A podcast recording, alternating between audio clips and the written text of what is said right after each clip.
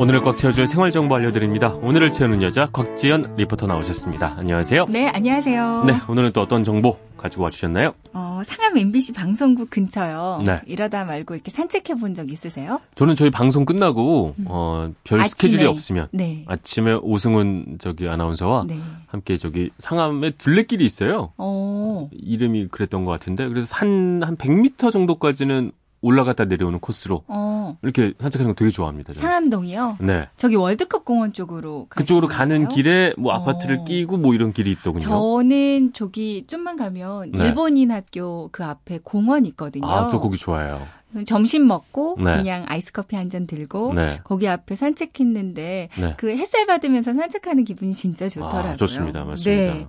어, 요즘 소확행이라는 키워드가 열풍이에요. 그죠 소소하지만 확실한 행복. 그죠? 네, 어. 맞습니다. 지난해에는 욜로 뭐 이런 음. 열풍도 있었는데 소확행 요즘 얘기가 참 많이 나오고 있더라고요. 네, 그쵸. 뭐, 럭셔리하고 화려한 휴가 대신에 평범한 행복, 네. 소소한 일상에서 행복을 느끼는 것에 아무래도 많은 분들의 공감을 얻고 있는 게 아닐까 싶은데요. 네. 근데 일상에서 소소한 행복을 찾는 방법, 소확행 중에서 마이크로 산책법이라는 게 있어요. 오, 마이크로. 네. 뭐이 작다는 뜻 아닌가요? 작은 그렇습니다. 산책? 이런 네. 이런 뜻인 건가요? 맞습니다. 그러니까 아주 작은을 뜻하는 마이크로와 산책이 합쳐진 말이거든요. 네. 그러니까 사무실과 집 근처 이렇게 가까운 곳을 좀 구석구석 세밀하게 음. 관찰하면서 걷는 걸 말해요. 네. 이제 미국 뉴욕과 브루클린의 도심에서 먼저 인기를 끌었다고 하거든요. 그러니까 미국에서는 100m 마이크로 산책이라고 불리면서 현대인들의 새로운 휴식 방법 중 하나로 각광받고 있다고 합니다. 네. 그러니까 작은 풀 한 포기가 얼마나 자랐는지,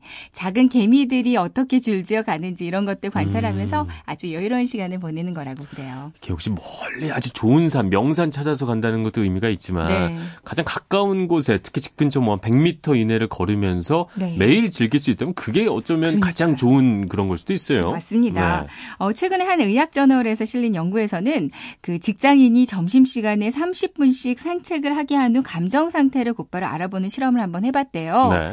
점심 시간에 30분씩 산책을 한 사람은 산책을 하지 않은 사람보다 좀 열정적으로 변하고요. 오. 덜 불안해하고 편안함을 느끼는 것으로 나타났다고 합니다. 네. 어, 을지병원의 가정의학과 권기령 교수는 산책을 하면 기분 전환에 도움이 많이 된다고 그러거든요. 네. 일반적으로 사무실의 그 실내 공기가 이산화탄소가 상대적으로 많고요. 바깥에는 산소가 음, 많잖아요. 네. 이제 산책으로 뇌에 그 산소를 충분히 공급해주면 두뇌의 신진대사가 활발해지면서 기분까지도 아주 상쾌해질 수 있다고 합니다. 아, 그리고 햇빛을 충분히 받으면서 세로토닌과 같이 이렇게 신경 전달 물질이 제대로 조절 이 돼서요. 네. 기분이 좀 좋아지고 이거는 대인 관계나 업무 효율성에도 좋은 영향을 미칠 수 음. 있다고 산책 꼭 하라고 그렇게 권해주더라고요. 근데 저도 산책을 한 날과 안 한 날을 비교를 해보면 한 날에 좀 전에 말씀해주신 그런 여러 가지 좋은 기능들을 충분히 몸으로 느끼게 네. 돼요. 그래서 충분히 저도 공감이 되는데 네. 아까 마이크로 산책이라고 말씀을 하셨는데 좀 구체적으로 할 수 있는 방법을 설명해 주셔도 좋을 것 같아요. 네, 뭐 꼭 정해진 방법이 있는 건 아니고요. 네. 일단 긴 시간은 필요 없고 자투리 시간을 이용하시면 되겠어요. 네. 뭐 점심 시간 이용해서 한 1, 20분 정도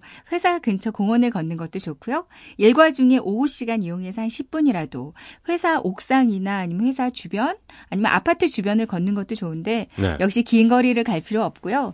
걸을 수 있는 만큼 걷다가 음. 돌아오면 되겠습니다. 녹지가 있는 곳이라면 더 좋을 것 같고요. 또 의무감으로 뭘 꼭 해내야겠어가 아니라 아, 10분, 20분이든 네. 그냥 시간만 나면 나가라. 그렇죠? 맞습니다. 미세먼지 없는 날 특히. 네. 네. 뭐 이렇게 깊은 숨을 쉬면서 천천히 좀 걸으시고요. 네. 그리고 또 너무 고무행거리를 깊이 생각하기보다는 가벼운 음. 마음으로 예, 그리고 평소에 좀 지나쳤던 주변의 나무들 있죠. 네. 꽃들, 풀들 이런 것들을 살피시면서 걷다가 오시면 확실히 이게 좋구나 이렇게 음. 느끼지 않을까 싶어요. 맞습니다.